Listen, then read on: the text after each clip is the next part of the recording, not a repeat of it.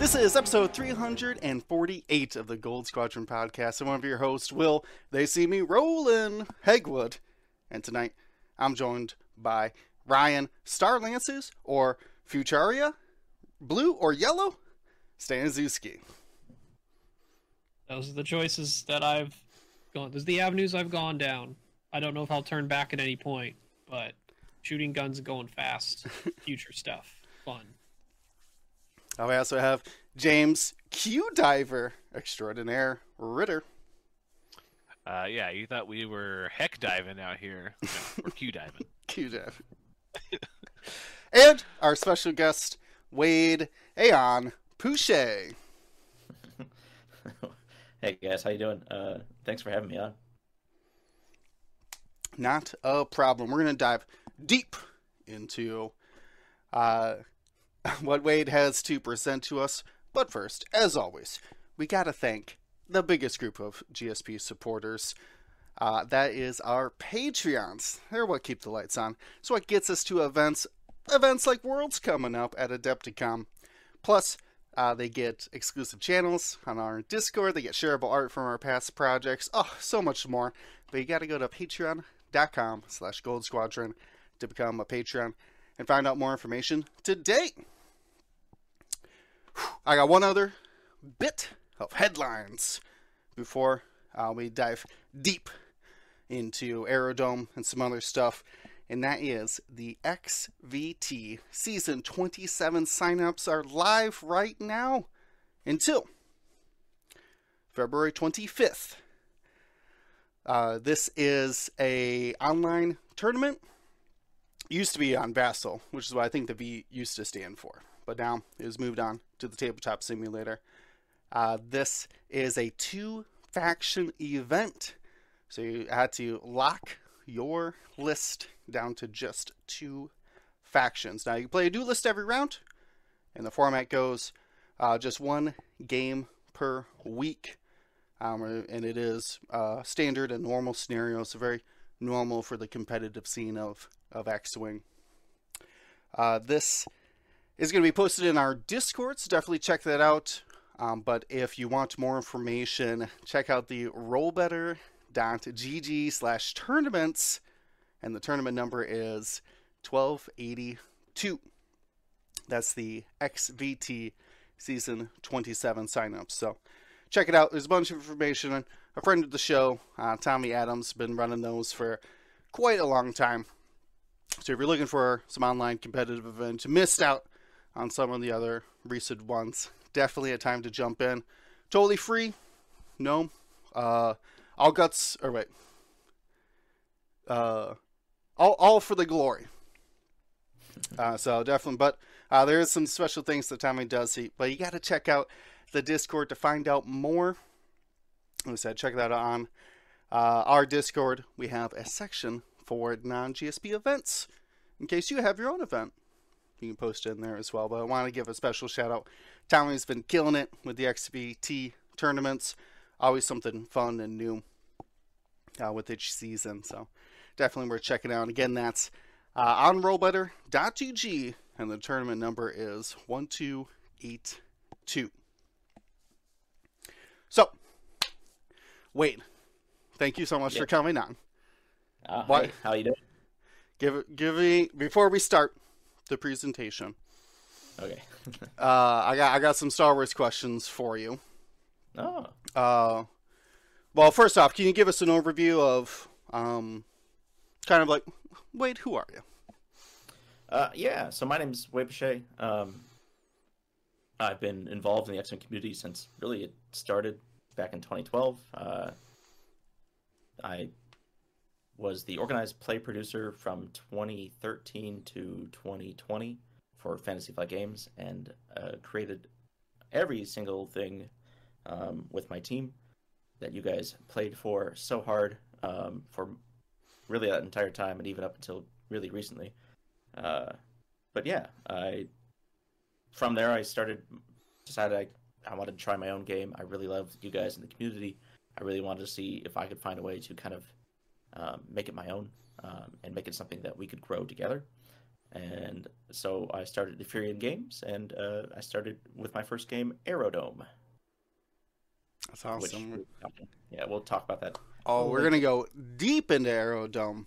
I'm excited, but I got I got two questions for you. First off, there's Star Wars questions, so don't don't worry, nothing nothing too serious.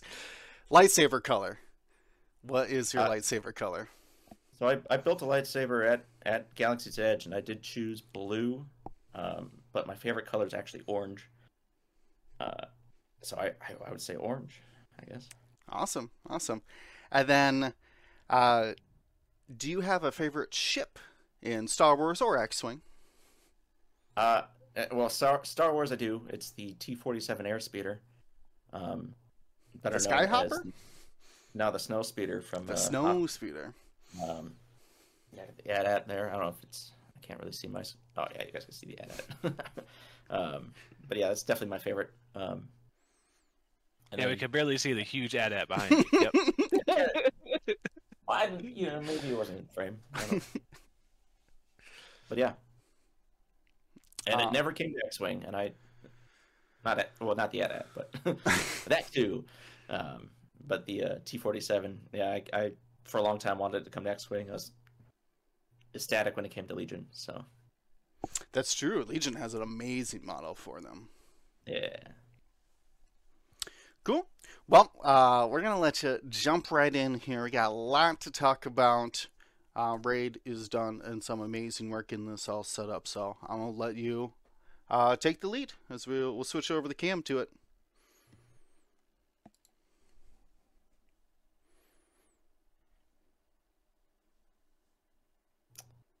Cool. Yeah, just waiting for. Okay, cool. Uh, yeah. So first of all, I want to say welcome. My name is Wade Pache, and I am the owner of all things Ephyrean Games. I want to. Oh no, go back. um, I want to start by saying thank you for everyone tuning in and everyone watching this afterwards. Uh, we have a lot of cool things to cover and some sneak peeks behind the scenes for what I have been cooking. I want to do this to be as open and honest with everyone as I do believe in making games for the community. Starting a game company has not been an easy task. It's been filled with hard work and thousands of hours from start to finish on my first project, Aerodome, but I can say it has been the most rewarding and meaningful challenge I have faced myself with, and uh, I am challenging myself to do even more, uh, which is what we're here to talk about today. Uh, I wouldn't be here talking to you at all if not for your support. So once more, thank you. Uh, a line I do like to say about Aerodome is a simple little dream with wings. Uh, next slide, please. Uh, so, Aerodome, Rising Horizons, the horizon rises. This first little segment, I'd like to talk to you guys about the first project, Aerodome, Rising Horizons, um, as we kind of go over the details of how the game's played, uh, and a couple things I would like to talk about about how well the first Kickstarter went, and like kind of show you guys some things we are working on for it. Next slide. Oh, I can do that. Uh, so, how to play. At the start of each round, players choose one of their battle cards, um, one of their nine battle cards from their hand, and place it face down. Uh, before the game, you you will construct a hand of nine cards. Uh, the numbers correspond to your initiative. Um, when both players are ready, they simultaneously reveal their card, uh, and the higher initiative uh, determines who will go first for the round. Next slide, please. Yeah.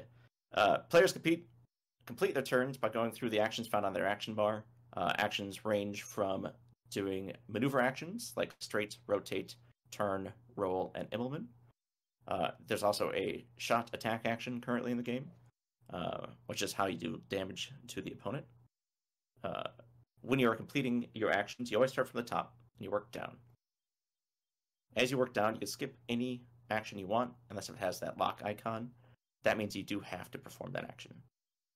A black background means that you can perform up to the number listed on the action. Uh, so the numbers there will correspond to essentially the speed or how many dice you roll for an attack. Next. The number following each yeah, action corresponds to which maneuver tool to use for the speed. The shot action number details how many dice you'll roll for the attack. Uh, if you are in range of an attack, by checking range with the um, attack tool. Uh, you are going to roll dice equal to the amount, and you are looking for fives or sixes to deal damage.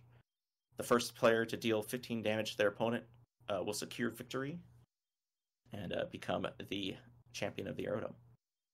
Next. Uh, so Aerodome currently is for sale on our website, aerodomegame.com. Uh, it is $39.95. It comes with 16 different fighter pilots to choose from and 180 different battle cards to construct your uh, hands with.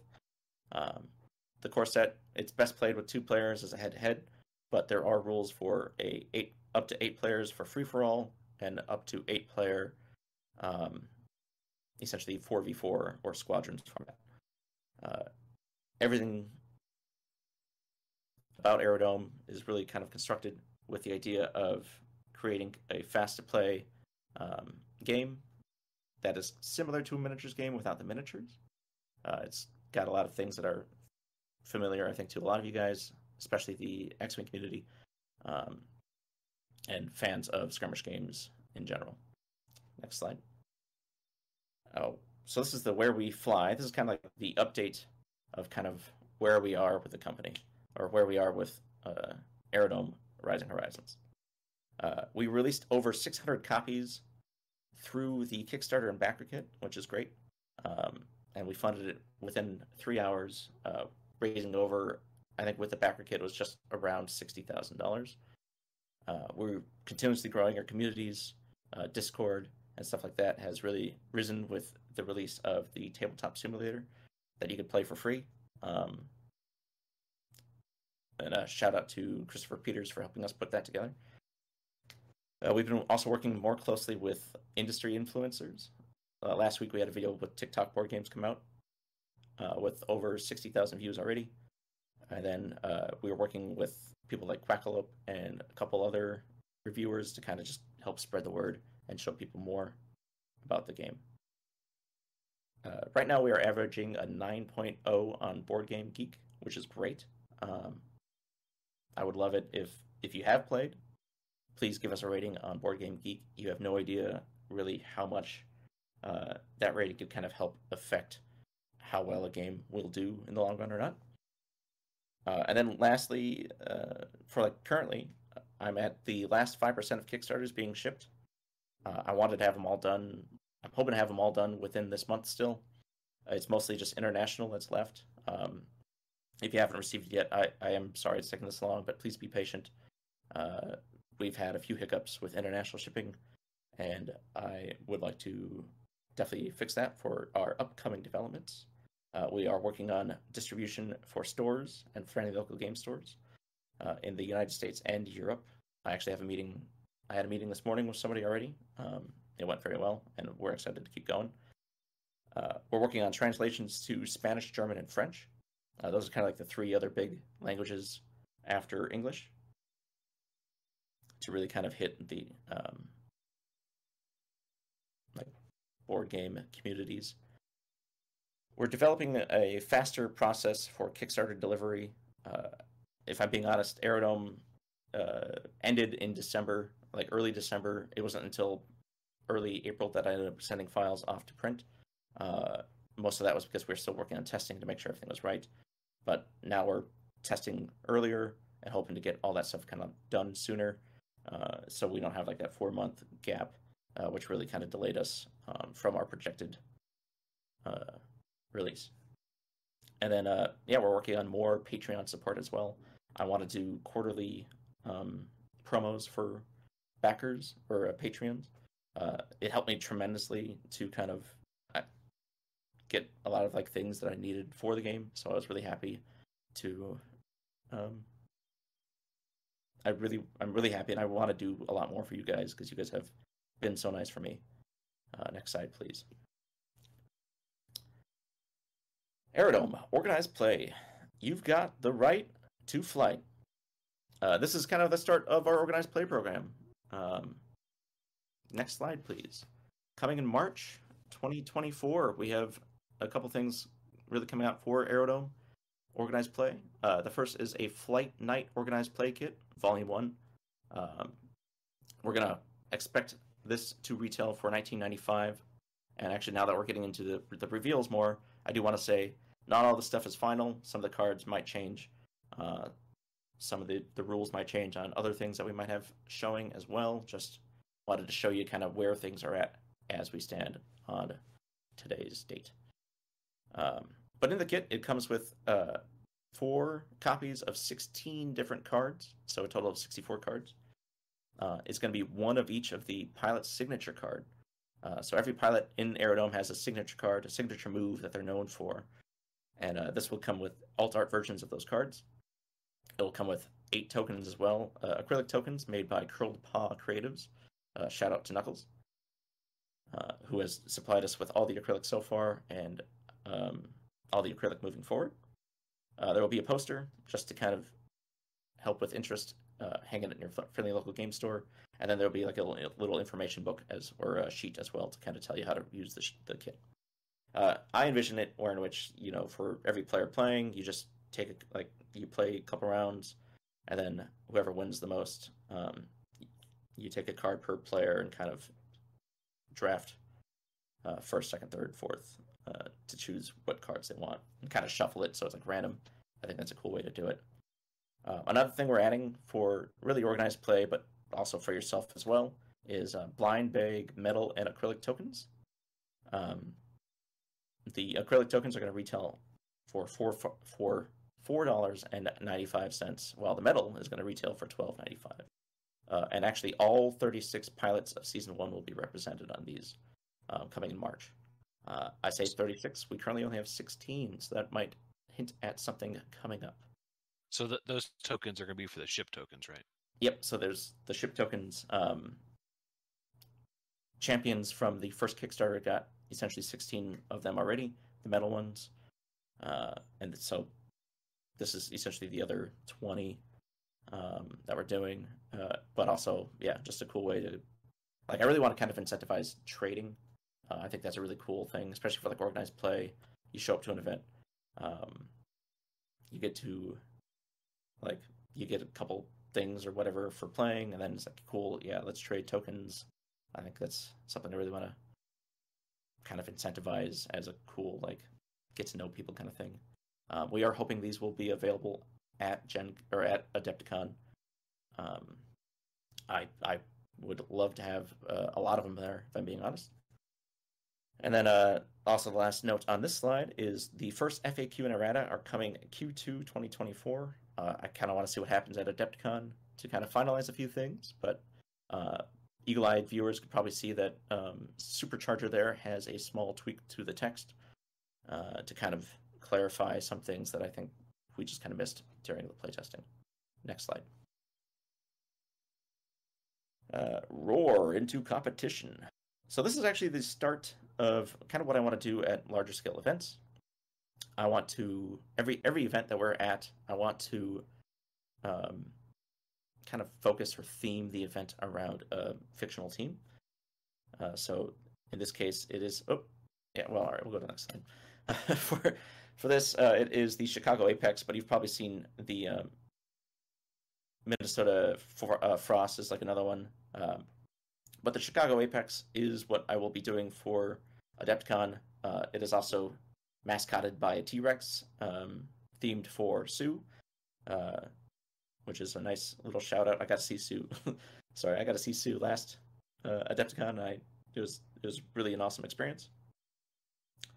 Uh, we will have a booth at Adepticon, where in which we'll be demoing and selling copies of Aerodome. But also, we have two events at Adepticon on Friday and Saturday, March 22nd and 23rd, respectively, uh, at 3 p.m.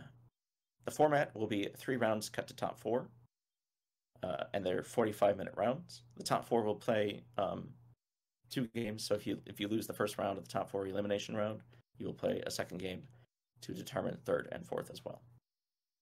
Players are required to bring their lists for their pilot plus a set of their own auxiliary cards.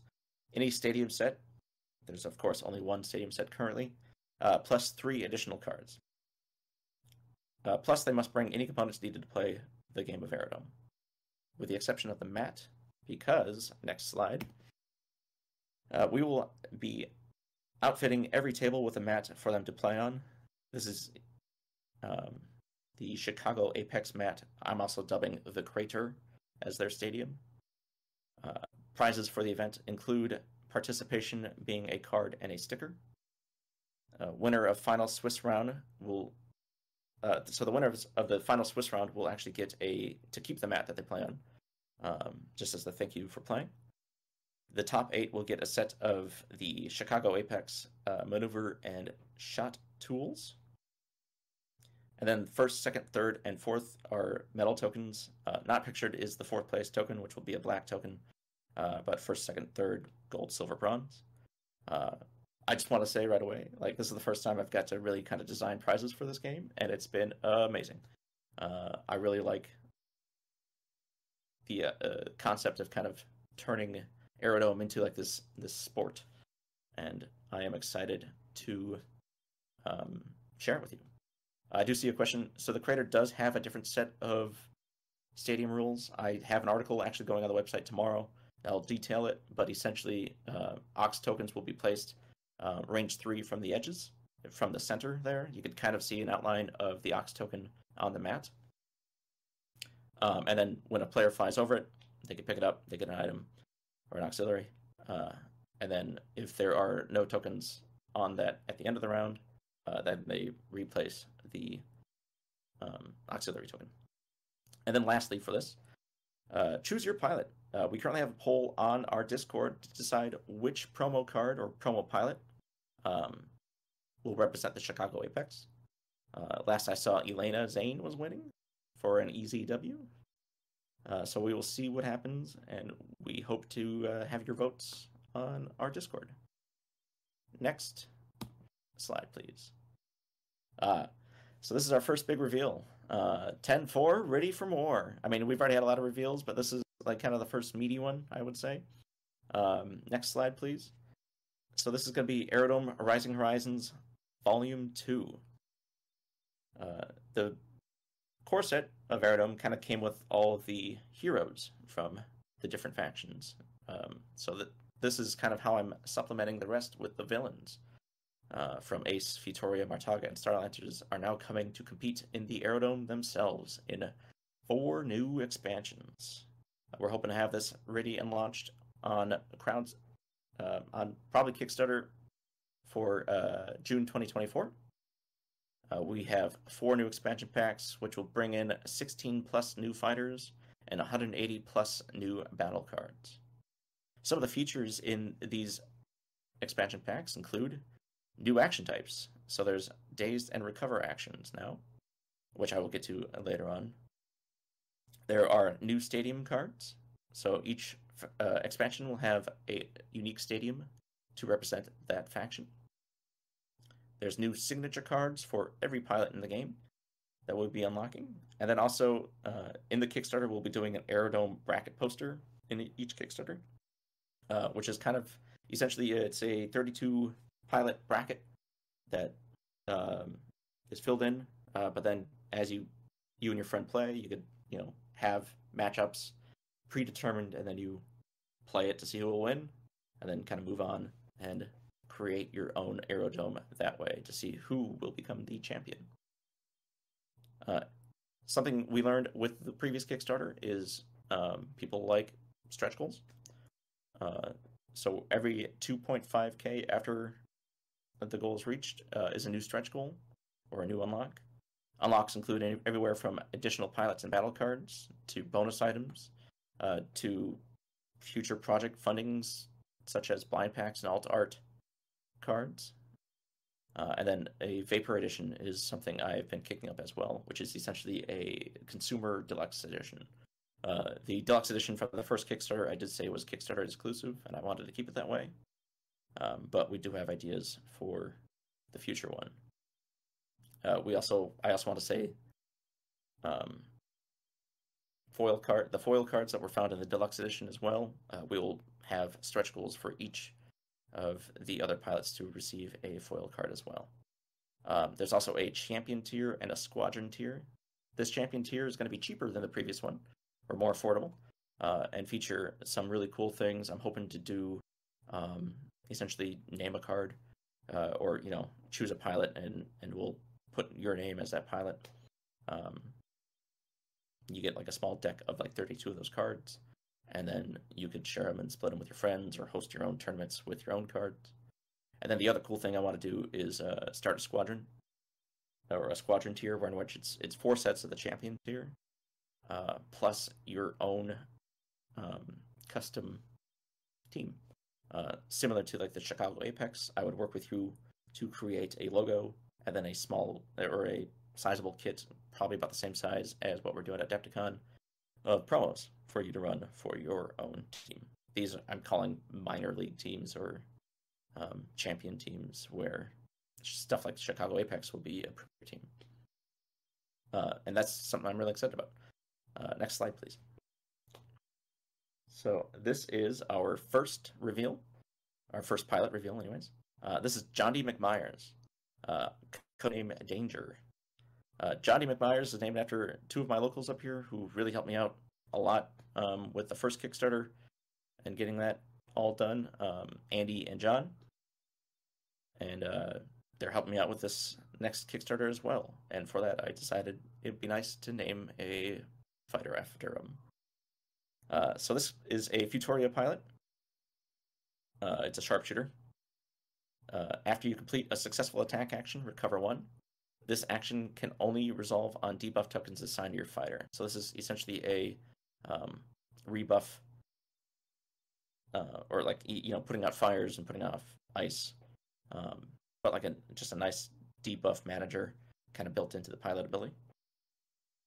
Um, yeah, it does have actually zero Immelmans, uh, just like Archie and Ely uh, from Ace. But uh, there, I mean, as more battle cards come out, there will just be more and more options to kind of find ways to turn around. Uh, but it's a it's a, one of the larger ships um, in the expansions and in the game in general. So it made sense to me to kind of limit what they can can and cannot do. I kind of blame the uh, sweet spoiler that they, they're supporting for why they can't turn. Uh, next slide, please. Uh, our our ace reveal is um, Commanding General Gref Valancourt, also known as the Golden Dragon. Um, Aerodome, the art style doesn't really show off uh, what the ships look like. They're kind of coated in this like archetype color.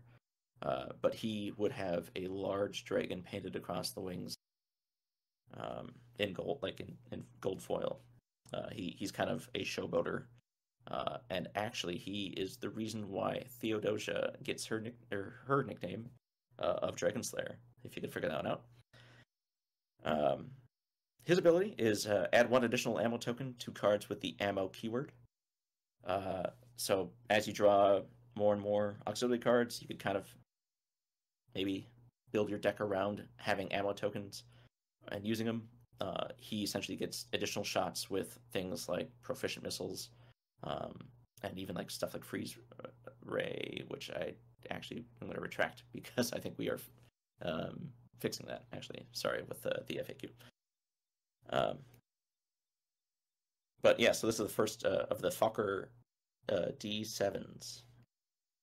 Next slide, please. Ah, Martaga. So the expansion for Martaga takes place one year after the Martaga universe is established with the core set. Um, so after the first World Championships for Martaga is the second World Championships, where in which uh, a company starts sponsoring players to play Martaga. Uh, and this is one of the sponsored players. They're kind of like all these sponsored players, kind of seen as the villains uh, of the universe in this storyline. Uh, but this is Anastasia Kass, um, also known as Heart Emoji. Uh, this is the Martaga Class 2, and their ability is after you complete a clear pass, spend three charge tokens. Uh, assign D3 burn tokens to your opponent. So this pilot is really kind of designed to fly around um, and over you to try to put you aflame. Um, next slide, please. And I am freezing up. There we go. Uh, the last pilot, unfortunately, I don't have art for yet. And as you can see, there's no call sign either. Uh, the reason why there's no call sign is because this is actually something I want to do with the next Kickstarter. Is I want to host, um, or leave it to you guys to kind of decide what some of the call signs will be. Uh, we will host like naming challenges as we run the Kickstarter to kind of determine what they will be. Uh, but in the meantime, this is Aurora Dawn. Uh, the Star Lancer ships in this expansion are kind of all based around ice and the frozen token mechanic. And Aurora's uh, kind of mean. Um, they have a ability where in which uh, after your initiative is reduced down to zero from frozen token, you will also suffer one damage. Uh, and that's every time that you are reduced to zero, which is dangerous.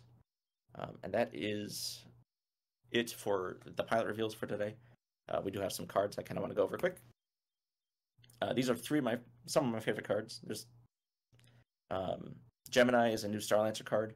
Uh, as we're doing kind of these expansions, we are focusing on what makes each faction unique, as well as what makes each archetype unique.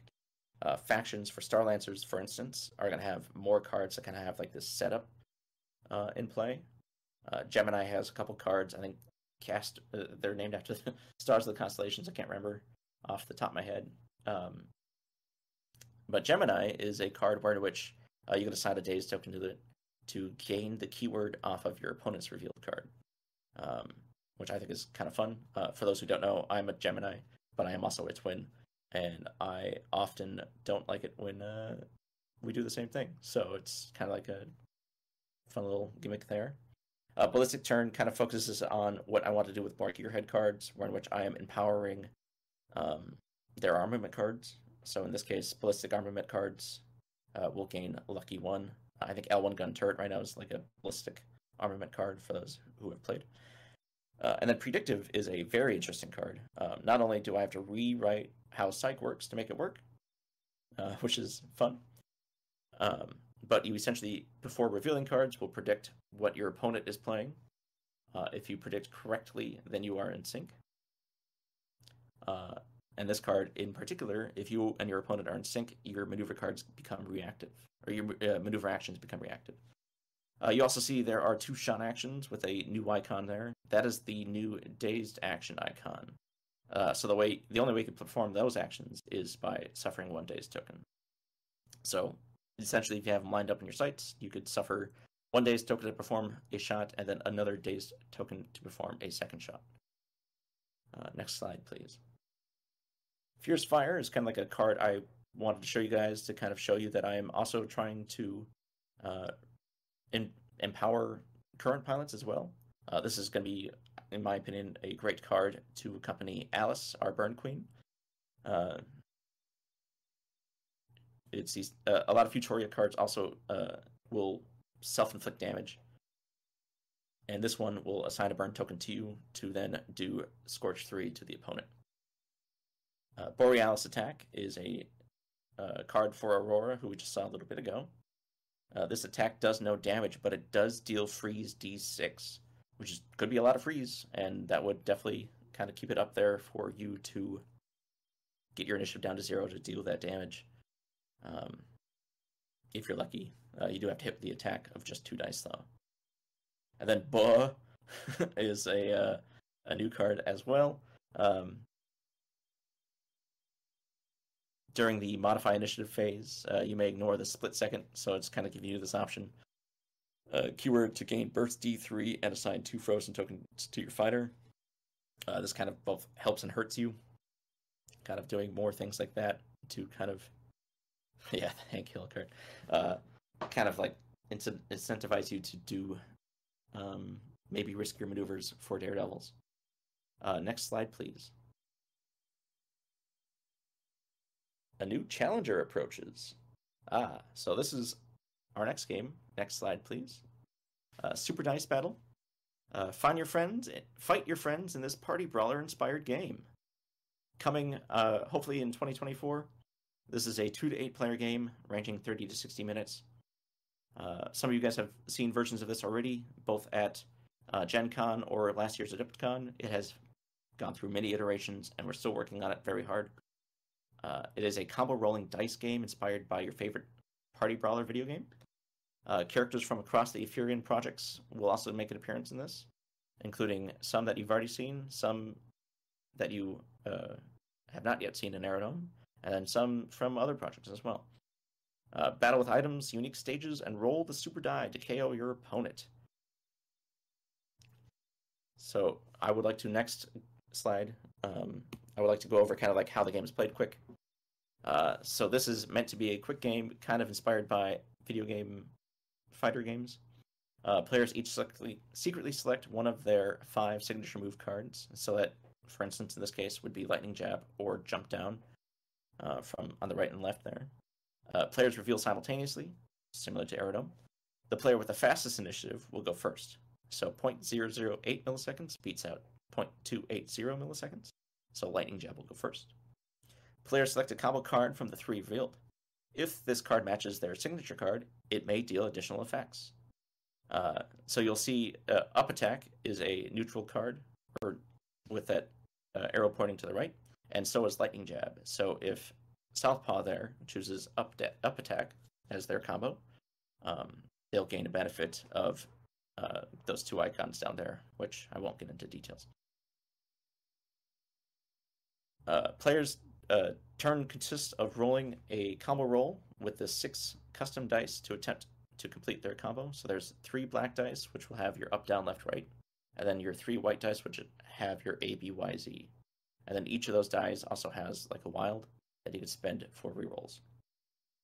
Players may block damage by discarding one of their combo cards from their hand. Uh, you can see a little trash can with a the, the blue trash can is essentially what you would discard to gain that much shields. Because um, if the combo is successful, so if up attack is successful, then it'll deal one damage to whoever they choose. Uh, if back aerial is success, successful, it'll deal three. But with jump down on uh, Detective Jules there, it would actually do five damage, which is a lot. Uh, players, um, once a character is KO'd, the player who controls them gains a stock token. First player to three tokens will win. And like I said, this game will have eight characters. It'll have characters. Um, I'll I'll say it now. Ash Buchanan is actually coming to Super Dice, uh, and then Bertha, the shark from the previous couple slides ago, uh, that shark pirate, uh, will actually be, be coming to Aerodome as a part of a future project as well. Next slide, please. so this is a, a story to drink to. This is a game I have been developing um, for a long time, and kind of back burner, um, but one I've always wanted to do. I've always wanted to. Uh, next slide, please.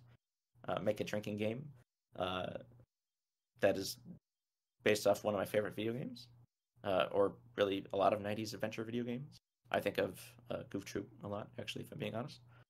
Um, but this is a light-hearted adventure RPG game inspired by 90s adventure video games where you follow the story of Princess Pilsna as she discovers her former lives and must save Aeland from darkness. Uh, this is a drinking game also where it's not um, drinking for punishment. Uh, I feel like that's very common in a lot of drinking games. Instead, players will drink uh, to help benefit the party uh, when the time is right. I want this to be a genre defining beer and pretzels game, and I definitely think we got the beer down. Uh, it's coming late 2024 with uh, one to four players. It's about 30 to 60 minutes. I'm hoping to do um, essentially four different dungeons with the kit, uh, or you know, buy one pack for all of them. And then, uh, yeah, roll your d20s and adventure through different dungeons to find pieces of the magical mirror and stop the evil Lady Dunkel. Uh, just a little taste of kind of what the story's about. Um, but yeah, I'm very excited for this one, um, and I, I, I can only imagine you guys are as well. I think it's gonna be great. I'm I, I'm doing all the art, and I'm already loving just just the cartooniness of the characters. Uh, yeah, you don't. Uh, the other thing to remember too is you don't actually have to drink for this game, or you can drink whatever you want. Um, but we will include tokens that kind of represent taking a drink. Um, but yeah, so next slide, please. Ooh, this is a, a good Aerodome one for you guys to get excited. So this is Aerodome uh, Scattered Winds, uh, Broadsides, and Battle Suits. Uh, this is uh, the announcement for Season 2 for Aerodome. Uh, Rising Horizons is Season 1. We still have projects for that.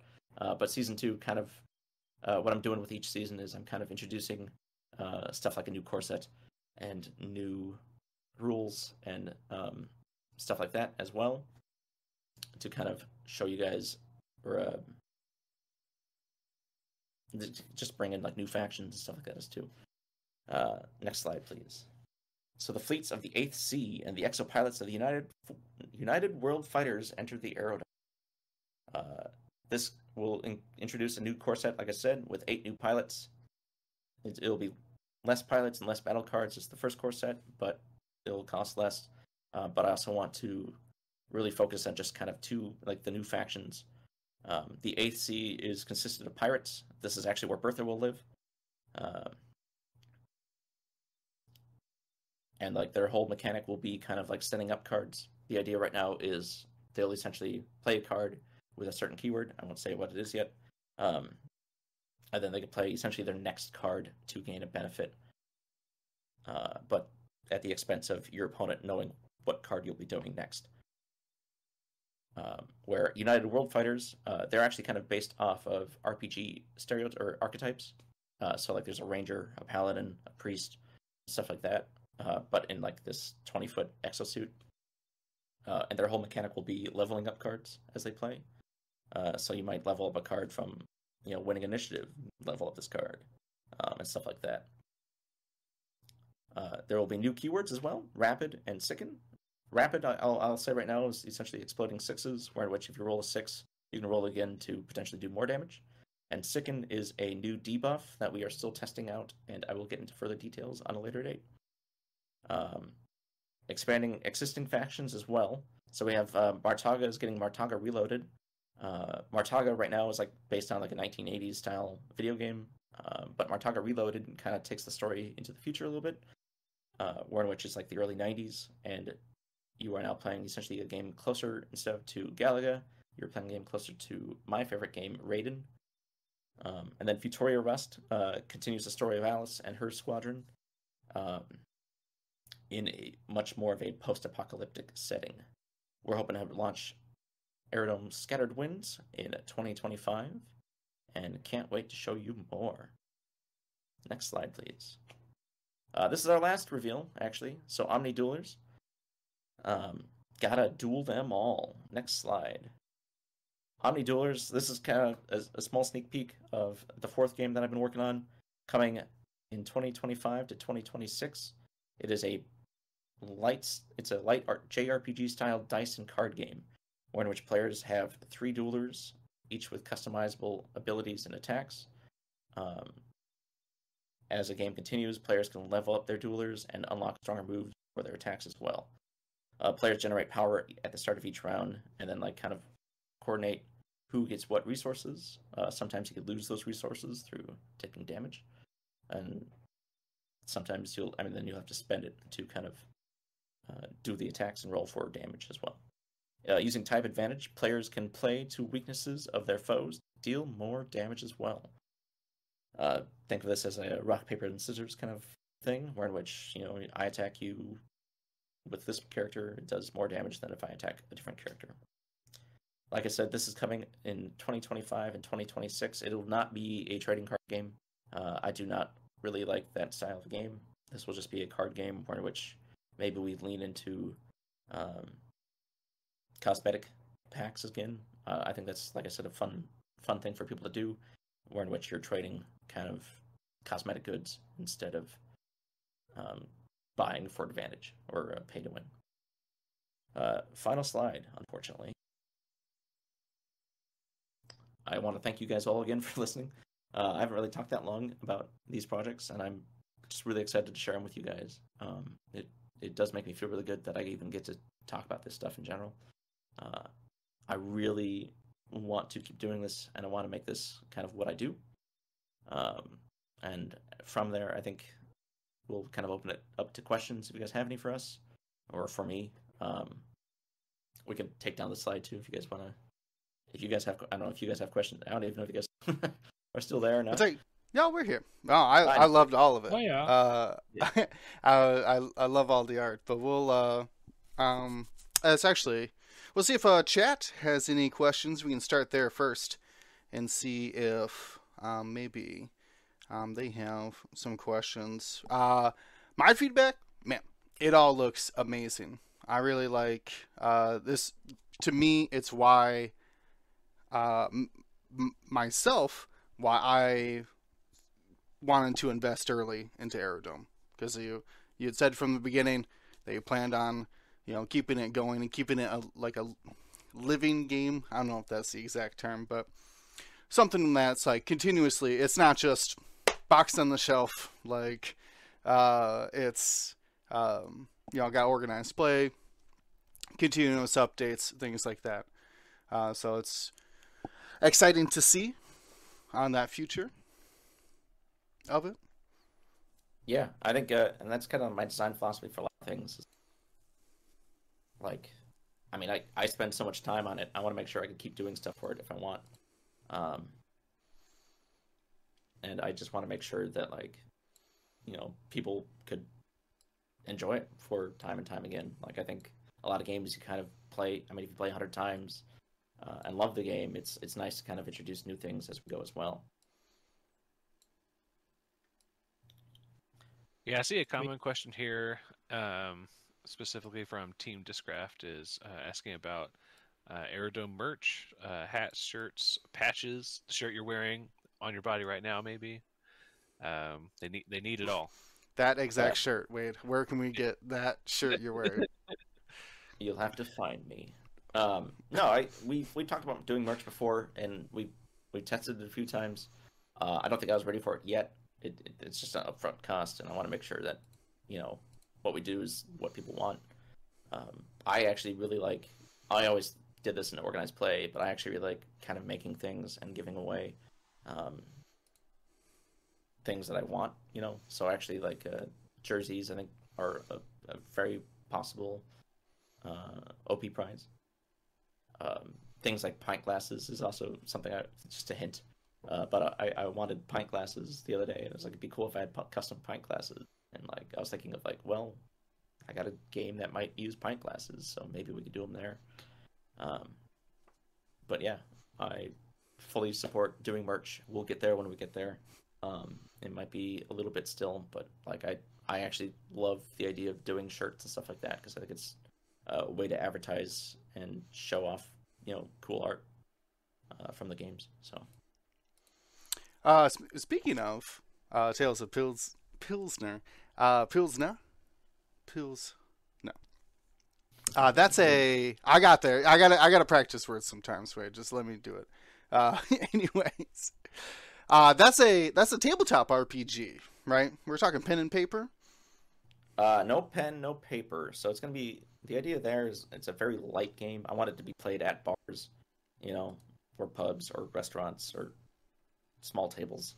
Um, but essentially, you kind of gain items to level up your characters as you play, like your experience. So the idea right now is uh, there's a coaster um, that you would have of your character, and then as you get items, you kind of put it on certain sides of the coaster to determine if you gained a new strength, cerebral, or dexterity. Um, those are like your three stat lines and then if you take damage, you would put it on the, the fourth side. But like that's kind of what we're looking at as far as like a quick gameplay uh, idea there. But also like so essentially there's like a deck in the middle. Um, you would draw it. It will have like a prompt essentially like test. You know you come to a hole in the floor. Test mm-hmm. dex twenty. So you roll your d twenty. Uh, you add your dex. You see if you make it. Things might happen if you do. Things you might happen if you don't. Um, okay. Yeah, stuff like that. So, and then you like would gain health or gain items from defeating monsters, like okay. Yeastlings or one of the villains.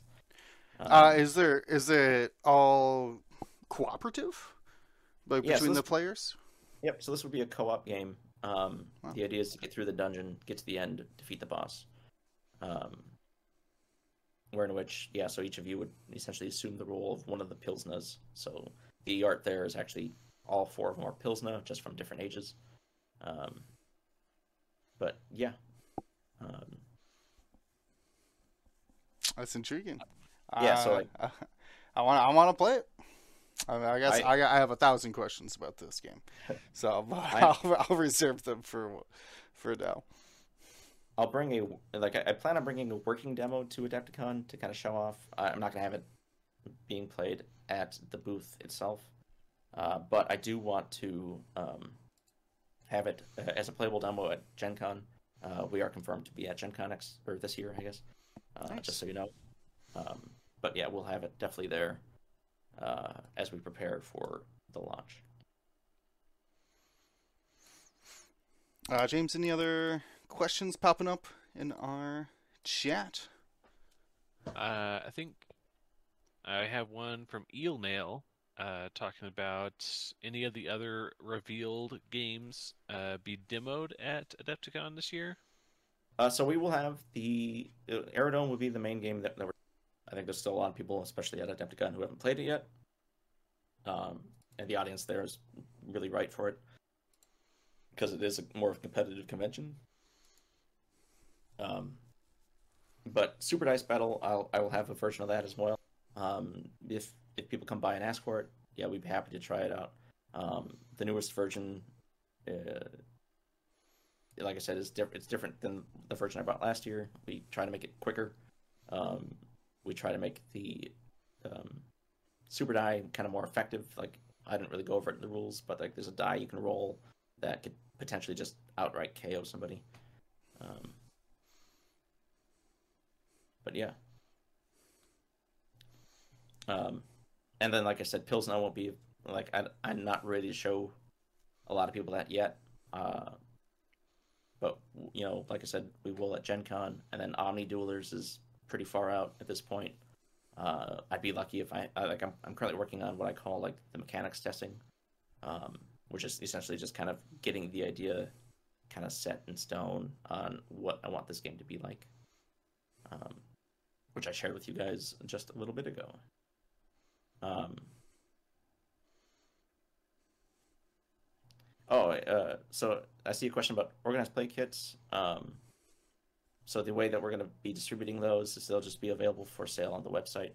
Um, I'm hoping what it, I hope like I want people to essentially be able to buy it if they can. Not every retailer has access to everything, or you know just certain distributors or whatever. Uh, so I'm just going to make it available for people to buy, um, and then they could bring it to their game nights and run the events.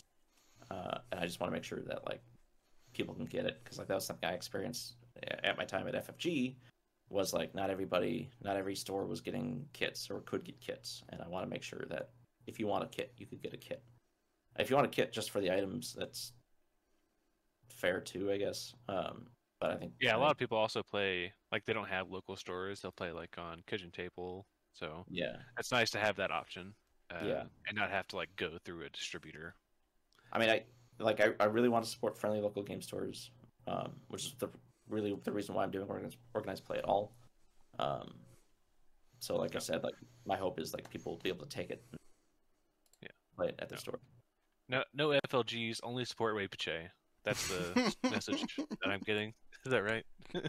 uh, uh something like that yeah support Wade while going to FLGs. How about that?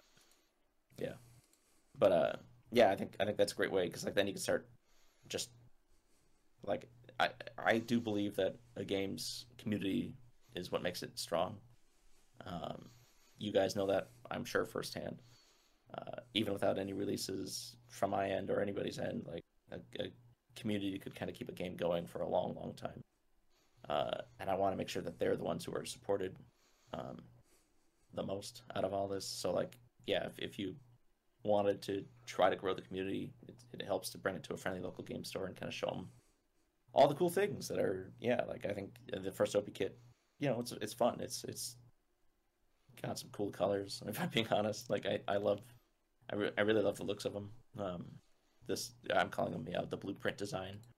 Um, but yeah, Uh, I I had a question for you. What was that number of new cards you were talking about? I'm trying to find it. Uh, the 180 new battle cards. uh, Uh, so that's that's an impressive amount. The, the the core set already comes with 180. So it's a, Uh, two. So it'd be twice of the You wanna do total cards then. Uh, twice. Yeah, this is quick math. Times two. so by the end of so by the end of season one, we'll have around 400 battle cards, um, which is crazy to think about. But like some of those battle cards are really just iterations of the same card, you know. Um, Sure. So you might have proficient turn, which is like a lock turn action with like a shot and proficient keyword. Uh, but you have that as initiative seven. You can have that as initiative four. You can have that as initiative one. There's some slight changes between them all. Um, but yeah. Um, and then like when we get in, like I mean, I'm hoping to get up to. I mean, I have ideas for season five and six already. And when we start getting up that high, then we could start talking about like, all right, do we rotate out certain seasons? Um, I'm not really thinking about that, doing that. I don't want to. Um, one of my ideas was at when we get to having world championships, uh, the top few lists are actually just um, become limited, uh, where which you can only have one copy of one of those cards in your deck or your hand. Um, Yeah, I was going to ask about that for like balancing, um, because you know, no matter how good of playtesting or theory crafting or things you go through beforehand, th- there's going to be things that are stronger or less strong um, in a competitive game. So uh, it looks like you're already thinking about ways to use like a limited, um, like a, a ban or limited list. Yeah, and and like there's a few things. So the FAQ will cover this in a little bit, um, but there's like a few things that did kind of yeah, those might be too good, you know. Yeah. Um, and like I, I do want to keep it balanced, and I do want to keep it. I mean, there's there's gonna be yeah, like it's a card game. There's gonna be a meta, um, and that's fine. I'm I'm okay with metas, but I, I definitely don't ever want to have people feel like they got overpowered by a card, you know. And I want to make sure that there's variation um, throughout competitive play as well for different pilots in hand. And I think that's one of the unique things about the game, um, where in which your maneuver hand, like for the most part, will probably vary heavily, like fairly easily from others. Because I mean, even if, even if you brought the same pilot with a similar hand, maybe you want to find a way to get the edge on them and have like a different eight initiative card that like can Yeah. help you. Like ha- down to just seven. have, having different tools in your toolbox or you know have an answer for their rock with your paper and vice Yeah. versa Um, Yeah, I did. I did want to ask uh, about that. To to clarify, I got the um, the John D. McMyers up on the screen, uh, and you you referenced before that he doesn't have any um, uh, any of the Immelmanns. Thank you. uh, yeah. uh, I was I was getting there, uh, but thank you. Uh, yes, but it, it shows zero moments. Um, it shows zero like 180 degree maneuvers. Uh, then it shows a uh, four straights, four turns, one barrel roll, and then two rotates. I think is that um, the the word for it. And those those are essentially how you build your pilot's deck. I I understand that correctly, or I, I explained that correctly. Yep. So each each battle card has a um, action kind of associated to it, which is usually like the locked action on that card. Um, so like there's straight, turn, roll, rotate, and movement um, maneuver cards. And then uh, as you can see, so four, four, one, two does not equal nine. That equals eleven. It just kind of gives you some some room to kind of like choose what cards you want to be using. Um, you know, if you want to replace your turn, you don't have to replace it with another turn. You can potentially replace it with like a, a roll or a rotate. yeah so you have like t- like you said 11 slots there and you have to Yep. choose eight cards right Uh, nine. nine okay so Yeah. you can le- you can like not even bring any rotates you can just bring the four straight turn and roll Yeah, and then like uh, actually for the P86 Thunderbird, um, there are so there will be a couple cards, and I didn't show them off, but there will be a couple cards that are actually specific to P86 Thunderbirds. So like if your pilot has the P86, um, where in which uh, there's actually a turret in the back of that car, or in the back of the the fighter there, um, and you can shoot essentially out the back. Um, Oh wow. Yeah. Yeah, I know that was one of the things that in the limited testing that Will and I have done is, uh, well, that I've done mostly with Will, is that uh, man, turrets uh, was very strong. uh, being able to fire out of more than one arc. Oh yeah, I, I knew. So I actually attended the first World Championship uh, with uh, four Y wings because I kind of I, I understood and I did I was doing pretty well. Um, I actually had to leave because I had to go to work after going three and zero, which I still I, I'll count it as a win. well, yeah. Had I Yeah. anyways. Um, but uh, yeah. So like, I mean, any any game about positioning, the the more options or ways you have to shoot, the more powerful you can be. Um, I will say that the turret shot for this out the back isn't is, is a straight shot attack, so it's it's a little narrower. Um, but yeah. Uh, I do see a question. So, um, World Championship winners got to design a card. Will this potentially be a viable thing for Aero? Good question. Uh, I actually want to do something cooler. I want to make you a pilot yourself, um, immortalize you kind of into the game uh, as a character from a faction, which I think is, I mean, I think it's pretty dang sweet.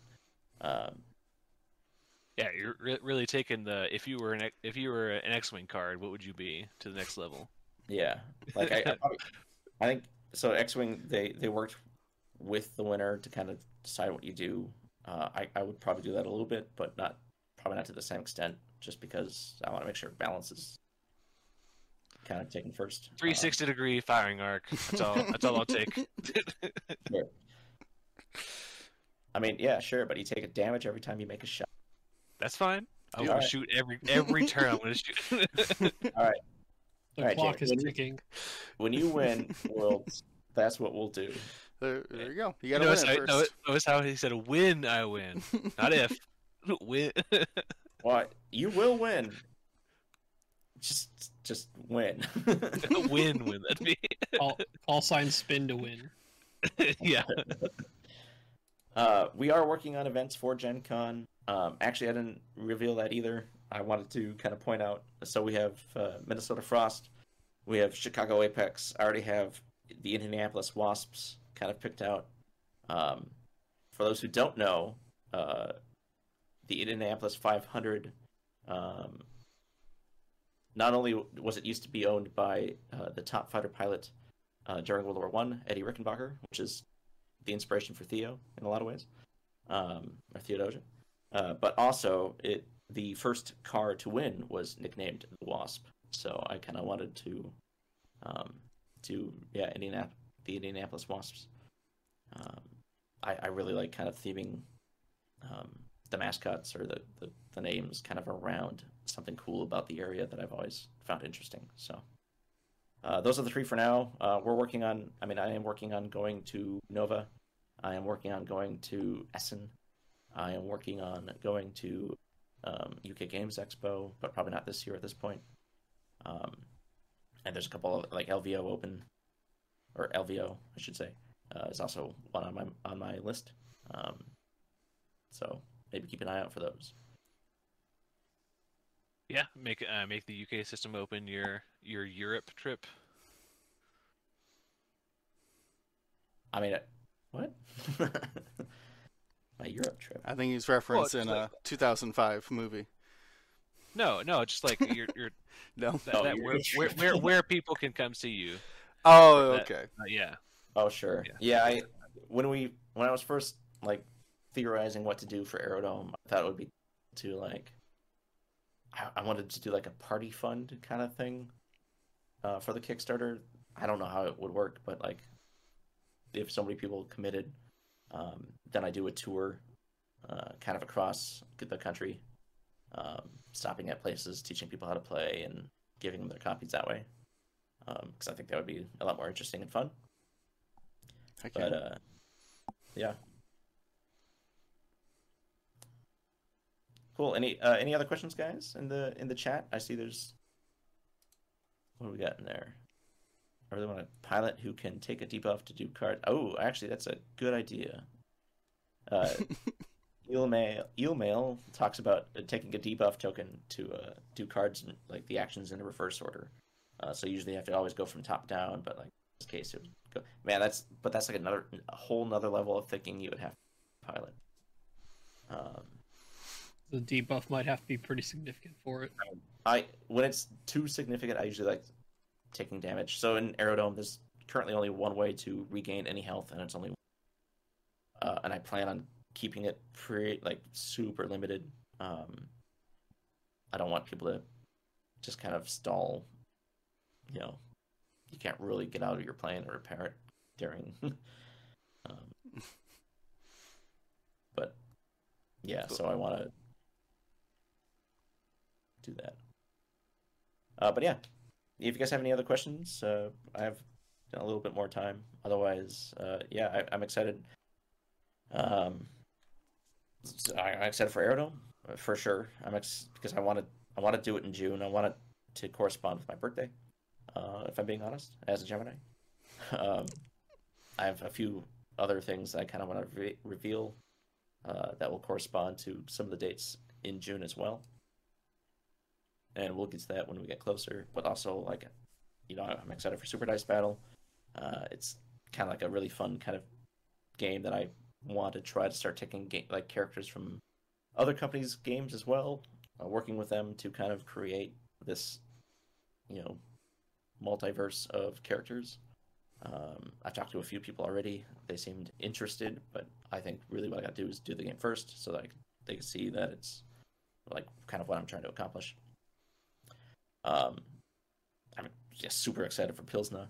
Like I said, like I think it's gonna be a really fun kind of game, like that I can do a whole different brand of uh, testing for because it's not really a competitive game; it's more of a cooperative game. But also, like it's a fun way to kind of advertise and market using, you know, like I mean, every bar and pub I go to has games of some sort, but usually they're you know maybe not games I would play at a bar. Maybe they're too big for a bar. Maybe they're not games I would play in general. Um, so it's kind of like want to get that out there, in which I could show people that there are like small games you can play uh, as a beer and pretzels game like that. And then I'm really excited for Scattered Winds because like I I loved Treasure Planet growing up, and I loved Gundam growing up. So it's kind of like how I'm marrying those two. And then I, I yeah I'm excited for Omni Duelers. Um, it's inspired heavily off of some of my favorite games growing up, like video game. Like a- actually, like it's something I kind of do in all my games. Is I usually theme them around video games, um, and kind of take them from there. Um, with Omni Duelers kind of being heavily inspired by uh, Pokemon and Final Fantasy. Oh, if Wade Pichet was a pilot, what would his ability, faction, and color be? Uh, somebody actually asked me who my favorite pilot was. Um, it is Theodosia. Um, she was actually the first pilot I conceived. Uh, you know, I first came up with Aerodome with like a little um, hexagon base um, made out of Lego, and then like a little Sopwith camel that I put on top, and kind of came up with the idea of Theo. Um, so I I love Daredevils. If I'm being honest, I loved that next wing where in which you kind of predict what your opponent's going to do um, before you know what they're going to do. And I'm I'm really trying to morph um, Daredevils to be kind of like that, where in which they're not only unpredictable, um, but benefit from prediction prediction with the, like the psych the psychic keyword. So I would definitely be a uh, Daredevil. Uh, faction wise, I don't know. I, I think they're all great. Um, every faction's kind of themed around me in some way. Uh, I guess if I have, yeah, um, like Aces, the whole storyline there is kind of like uh, the representation of um, living up to my family, and, like filling those shoes. Um, is this world of kind of the darkest time of my life, um, of depression and um, letting go. Uh, Martaga is this aspect of my life. Um, Jax, the character in the short story that we have on our website. Um, you can read about them.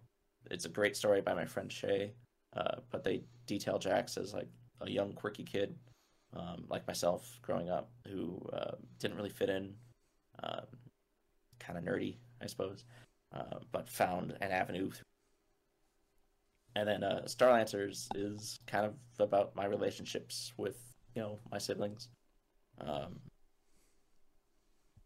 and stuff like that. Like you know, just just trying to always do good, but not always being able to. Um, but yeah, uh, I'm trying to play Raiden right now. Holy crap, this game is hard. Did you ever beat it? I have not. It is hard. I love Raiden. Uh, I spent a lot of quarters um, at the bowling alley growing up playing Raiden, so um, that's like the one arcade game or arcade cabinet I want to have uh, in my house someday. So yeah, I, I, I mean, Martaga is fully inspired by Raiden. Um, I love top-down aerial shooters like that. Yeah, Uh, nice. I, I got a question, and it's kind of the you you you referenced it before about how the Pilsner um, was the Pilsner game was uh, a, uh, focused on cooperative. Uh, how has developing a like competitive game been? Is there like any challenges that you that were kind of like unexpected for like making Aerodome um, because it because of its competitive nature. Um, for Aerodome, I think it was about living up to the expectation. Um, like I wanted to make sure the game fit the audience I was trying to make it for, and it needed to. 'cause, like uh, Aerodome's Kickstarter, I didn't really have any money for marketing. Uh, it was really funded based off of hitting the audience the right way, um, and like being able to market, you know, straight to people like you guys, um, and like other people that I've met throughout the community. Uh, in which like stuff like uh, Super Dice or Pilsner, you know, I'm I think I'm reaching different audiences completely. Uh, it's it's they're both more of a casual game, if anything, compared to a competitive. Um, in which it's like, I mean, it's still hard. Like, there's definitely still challenges, but like, it's just nice, kind of like being like, okay, like you know, like I want these games to continue with more expansions and stuff like that, but like the overall like fear of it not doing well um isn't as bad you know like i i i think the hardest thing i had to do in all of this was take that first jump. Um and it was it was scary but like i wanted to make sure like i said like aerodome not only as a competitive game but hit the competitive audience. Um because i needed to rely on that to make it succeed Yeah, I mean, you So- you, you, you opened up with community makes the game, uh, in a lot of these uh, situations for the competitive games. Sorry, go ahead, Brian. So, uh, Wade, if you were so think about all that and going through all the like figuring things out, where to prioritize, all that stuff.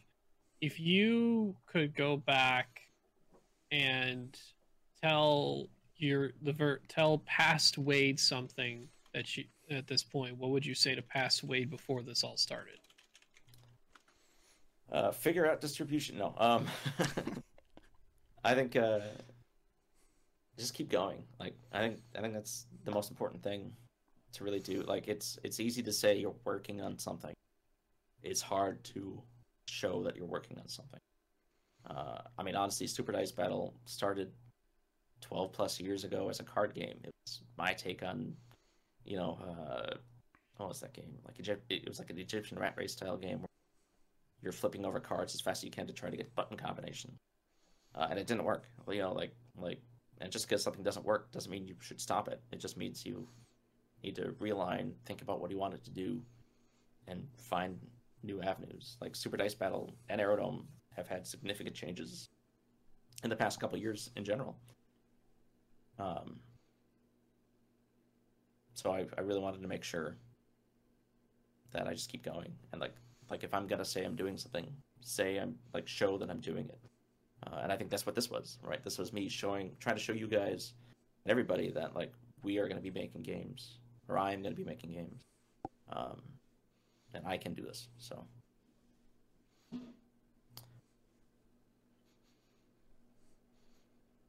Awesome. Uh, they're they're asking you, uh, what was the date for the next Kickstarter? Uh, have yeah, planned? so most so most of those dates were um, for the Kickstarters.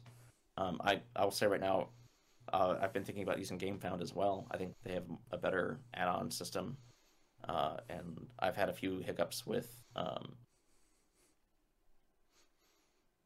like using Kickstarter than using BackerKit. Um, either way, uh, June will be the hopefully the, t- the targeted release for Aerodome um, Rising Horizons Volume 2. Uh, Pilsner, I'm hoping for quarter four of 2024. Super Dice, I'm hoping for just 2024 in general. Uh, we may not be doing crowdfunding for that. We might just try to be able to hit go on that one uh, to kind of just keep the game kind of more focused since it's a smaller t- style game, anyways. Um, and then yeah, so I'm thinking probably next summer would be season two for Aerodome. That would be Scattered Winds. Um, and then question mark, but 2025 at the earliest for Omni Duelers. How cool. is shipping for the backers going? Uh, it's going very well. I've shipped 95% of them at this point. Um, I will say it's a little slower than I wanted. Uh, essentially, what I've, I, I, you know, when I was thinking about it, I was like, yeah, I could do. It's like 500 packages I've shipped at this point. Um, I could do that. That's fine. Um, but what I didn't realize is it's me going to the warehouse, grabbing a couple boxes, coming back to my apartment, going up the stairs, uh, unloading the boxes, putting them into bigger boxes, taking those boxes to the post office, and then rinse and repeat, you know, 20 or 30 times. Um, I've, I've kind of uh, realized that I, I really should have just found a way to just do it all at the warehouse. Like I can, um, but like that was a big um, thing that kind of really slowed me down. Um, but yeah, so international is kind of the one suffering right now. Unfortunately, uh, I'm gonna find a way to kind of make it up to you guys. Uh, for those who haven't received shipping notices yet, but uh, yeah, like shipping costs when I was testing it, uh, like a year and a half ago, it was you know fine. There was like maybe 30, 40 bucks per package, but um, Denmark now it's I mean I just shipped one that was like 112 bucks, and it's just like like I, Yeah, wel- welcome to the the real world of shipping nowadays. I the one thing I never want to do ever is ask for more money. I I I'm just not going to do that. Like I think that's a kick in the face to people who helped support the game. Um, so it's just it's just taking a little bit more time. So I am sorry, but we're getting there. I'm doing. Uh, I mean, I shipped a couple just last week. I'm shipping a couple this week. I couldn't today because of President's Day, but that's okay. But yeah,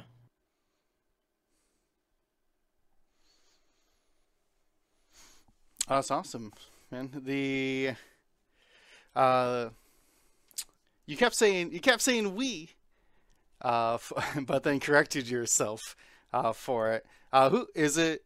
Just you? Uh, what what is your position actually in the uh, games company? Is it every position? uh, your- yeah, pretty much. your head So, just full of hats? Is that all? I- what it is? Yeah, for, I mean, for most projects, it's usually me. I, I have asked help for graphics and stuff from other friends. Um, Taylor Shuck is doing all the art for Super Dice Battle, uh, and she's doing great. Um, she came up with like the concept for Bertha, which is great. Uh, Aerodome actually has some help from Connor Dugan, um, who did all the concepts uh, for all the ships so far. Um, and it's been also great to work with. Uh, I love bringing in. I, I really want to bring in other people's creativity. Uh, I say we like it is just for the most part. I do do a lot of um, things. So I do, you know, well, really everything: production, um, design, graphics, marketing. Um, I have been having help with marketing lately from Outer Giant Studios, uh, who have been helping me kind of just get the name out there more. I think that's one of the biggest things that I've been focusing on lately. Um, it's just making sure that the exposure is there and people know who we are and and yeah, I think I just I I often just do say we though, even if it is just projects, because it just sounds grander, I guess. If you know Sure, I mean. more I- it official. won't always I understand. yeah, like, well, it, I mean, I don't want to say official. It's like it is official. Like it is. it is me. I'm official. uh, I am enough. Uh, but like, it won't always be like I, I would love to be able to hire somebody for events, um, just to kind of help me out with some stuff there. Um, I'd probably hire somebody for graphics as well at, at some point.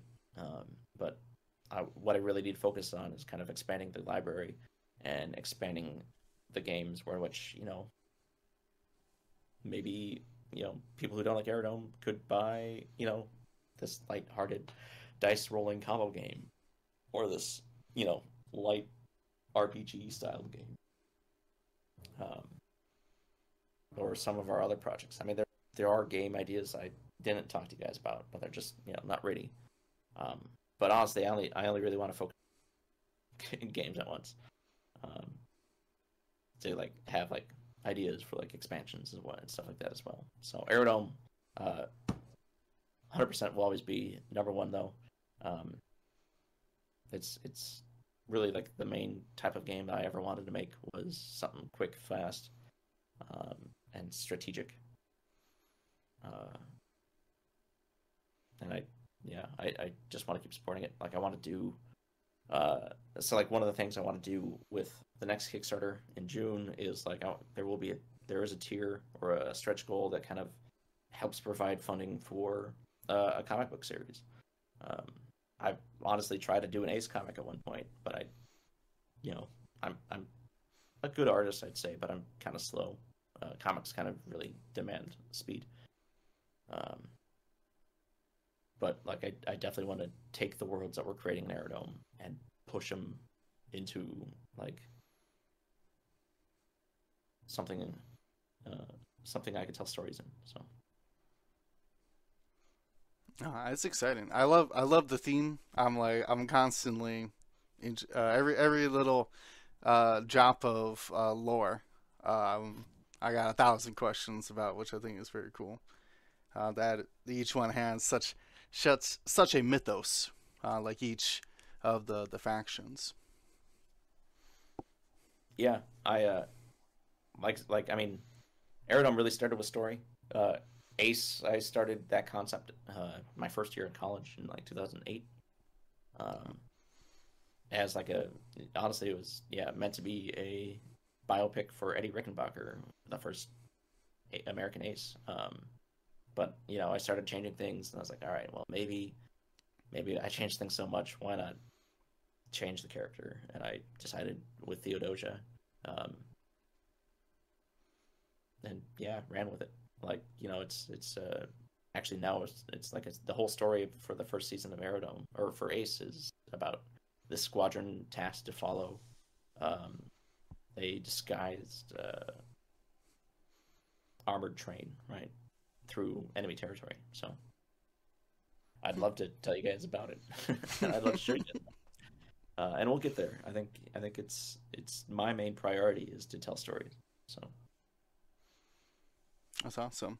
Uh, question from our chat: uh, you are you going to be selling copies of Aerodome at Adepticon? Uh, yep. So as you see, there's four copies behind me. Uh, that'll be um, some of them that'll be there. Um, yeah, we'll we will have uh, copies for sale of Aerodome at Adepticon. Um, we should have also some mats to sell as well. Um, we will be selling, like I said earlier, um, the metal and the acrylic token blind pegs. Uh, we also have the plastic card blind pegs. Um, we have sleeves as well that we'll be selling. Uh, I'm going to be doing a uh, gift with purchase of um, the participation card from the tournaments as well. So if you didn't play in the tournaments and still want, you know, the card that we give away, uh, you can just make a purchase um, either at the web store during the month of March or um, or the month of April, I should say, because Adepticon starts the end of March. Um, or make a purchase at Adepticon, and you'll get a copy of uh, the pilot card that is chosen as the champion for the Chicago Apex. Nice, very cool. Wait, if you're if you're in the booth, who's running the tournament then?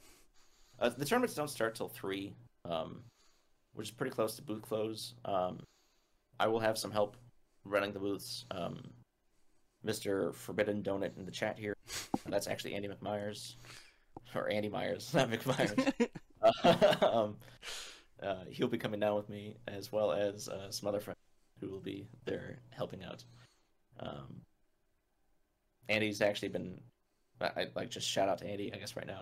Like something I want to do too, actually, while we're talking, is I want to start uh, recognizing people who kind of helped in. The, um, and one of them is definitely going to be Andy McM- Andy Myers. Uh, and uh, I'm working on details for that. But like Andy's kind of been supporting me really since day one. Uh, when this game was uh, more of a, a, it was a deck building game when I first like started working on it. Um, where in which you uh, draft like you had your mat, you had your ships, but then you essentially would draft cards for your hand or your deck.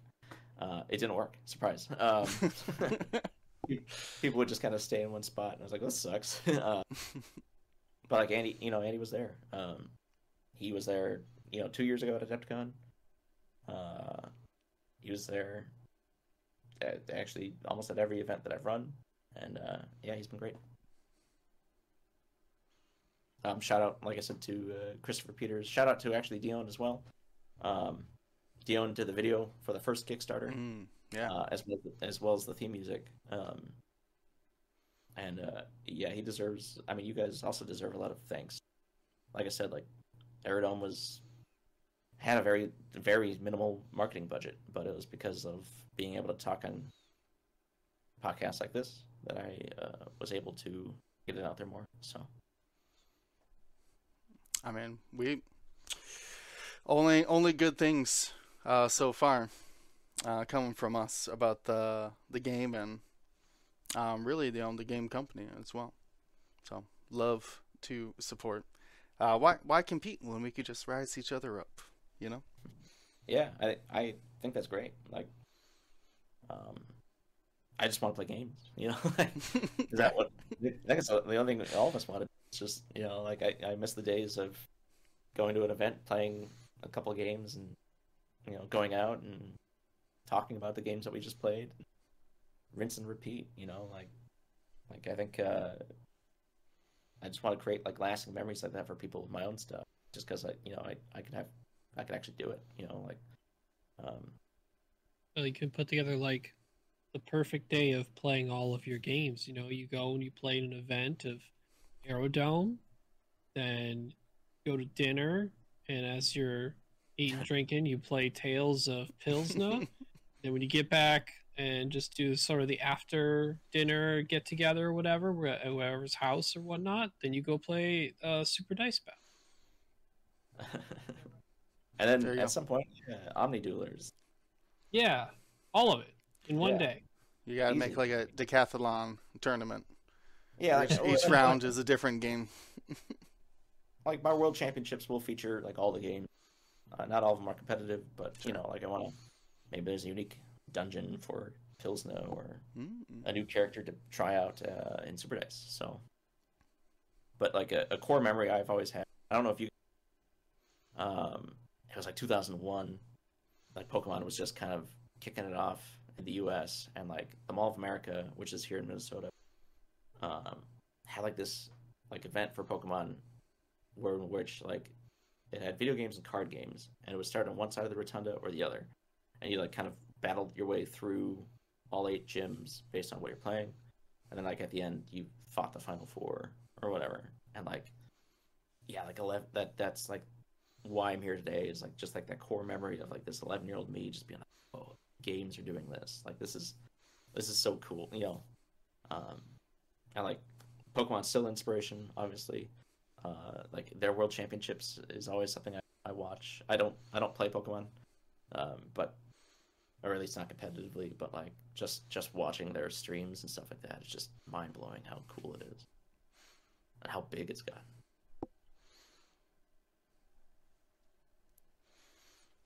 Pretty awesome. Uh, did uh, Ryan James? Uh, got any other burning questions here? I don't think so. No, just excited for Adepticon overall. Oh, I guess uh, yeah, and then one last thing uh, for sale. I guess at at um, Adepticon will be the uh, OP kit as well. So if you want to pick that up and bring it home. Um, and then I guess I'll also throw out real quick, like if you're still listening and you haven't received your copy yet, get in touch with me. I can bring it to Adepticon for you, and I'll even give you a free copy of Aerodome itself. Because honestly, that's far cheaper than shipping it at this point. Um, but I, it's also a great way to you know bring home a game uh, for your friend. Um, and if you want to pick up you know like the OP kit, then yeah, maybe you and your friend have some stuff to fight over. Oh, well, yeah, and then uh, for the event, I, I saw the question earlier and I completely forgot about it. Um, the scenario play for or the, the, the stadium play for Adepticon uh, is a unique stadium, so it's not the mountains. Um, essentially, there's yeah, there's two auxiliary tokens that we placed in the middle.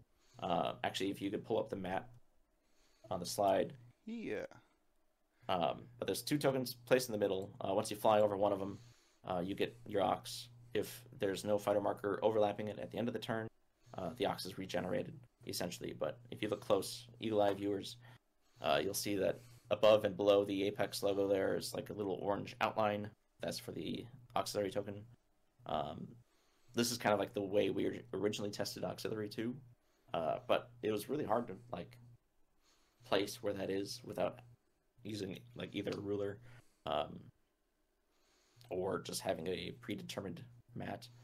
Um, for those who are also curious, that is those are the same positions as the ones found on the deluxe, um, the belt mat that we did in the deluxe. Uh, but yeah, so like that's that's kind of like at least for events like this, the um,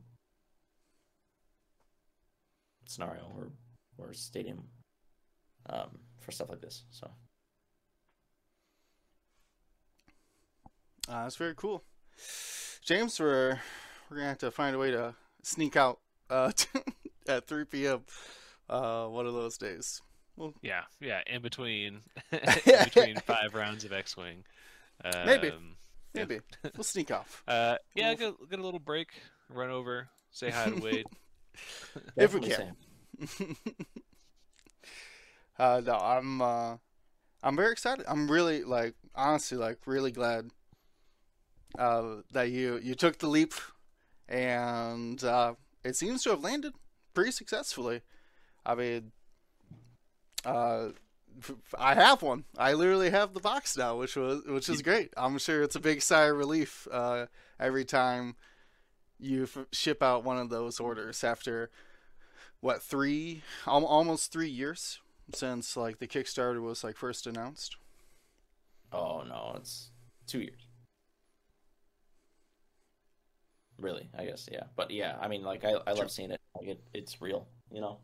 Um, it's just awesome to like finally see it. And uh, like I said earlier, like we're only growing, um, and like I'm hoping to get just more and more kind of interested people in it because I mean, not that it's about the money, but obviously if i want to keep doing what i what i love then unfortunately in this society like money helps so um and I'm, i i just want to pump it back like i said into aerodome in a lot of ways or into my other projects uh like i like i said earlier like i want to do a comic i would love to do an animated series but we don't get there unless if the game is successful so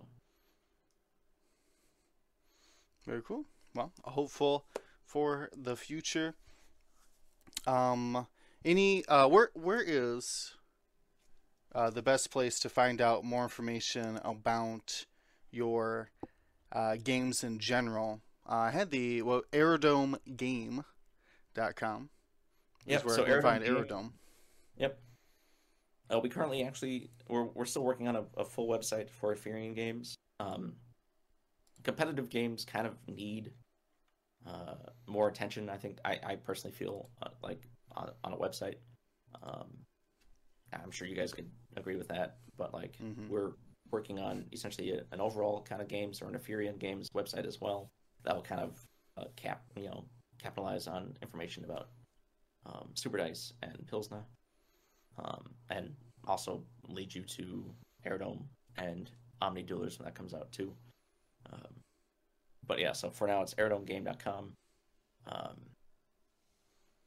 and then as we get closer to the releases of some of the other titles, you'll, you you should see EphyreanGames.com uh, pop up as well. So Cool. Cool. Uh, exciting stuff indeed. Uh, any, um, wait, any anything we missed? What what uh, what haven't we covered? We covered a lot. I Uh, know. we- we, we didn't talk about you guys at all. I hope you guys are doing well. oh, we're Um, doing great, man. That's yeah, exciting stuff. I, I yeah, it's been a hot minute since I've seen most of you guys. Um, so it's it's just nice to see you We guys were again. we were pretty busy last Adepticon, and I missed out on Gen Con this year. Are you going? Are you going this year? To Gen Con? I don't know if we can stream it. uh, Maybe. Maybe we'll stream an Aerodome tournament. You Yeah, don't know. maybe- maybe. If, if, they'll, if, they'll let us, if they'll let us stream it, yeah. Yeah, they didn't let us stream last year, but we did set up some recording, so at least got some of that done in uh, Gen Con. But There's, Uh, there's it's- always there's always something to stream at Gen Con. So yes, Gen Con never stops. It's the it's the party that doesn't sleep for three days. Oh my gosh, well it's like four.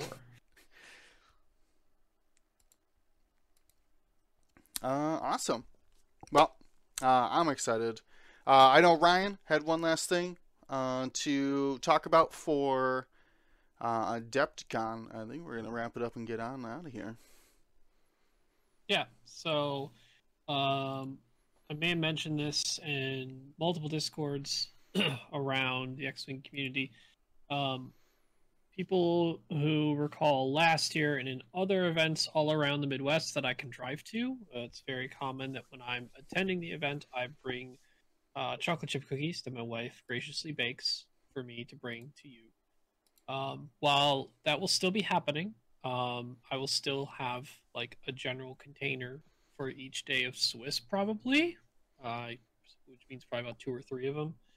That'll still be there in some location, probably after rounds like two or three, because I always want to give the judge staff first dibs on it.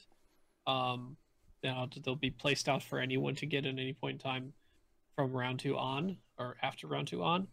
Um, I do want to give people the opportunity, and uh, Sarah, my wife who makes them, want to give people the opportunity to guarantee they have cookies. Uh, she's she's testing the waters of actually uh, looking into maybe selling her cookies officially, uh, but this is sort of a test case to see people's um, desire or want for these. So if you if you would like to, uh, bef- you would need to let me know before she gave me a date. I gotta double check it. March thirteenth.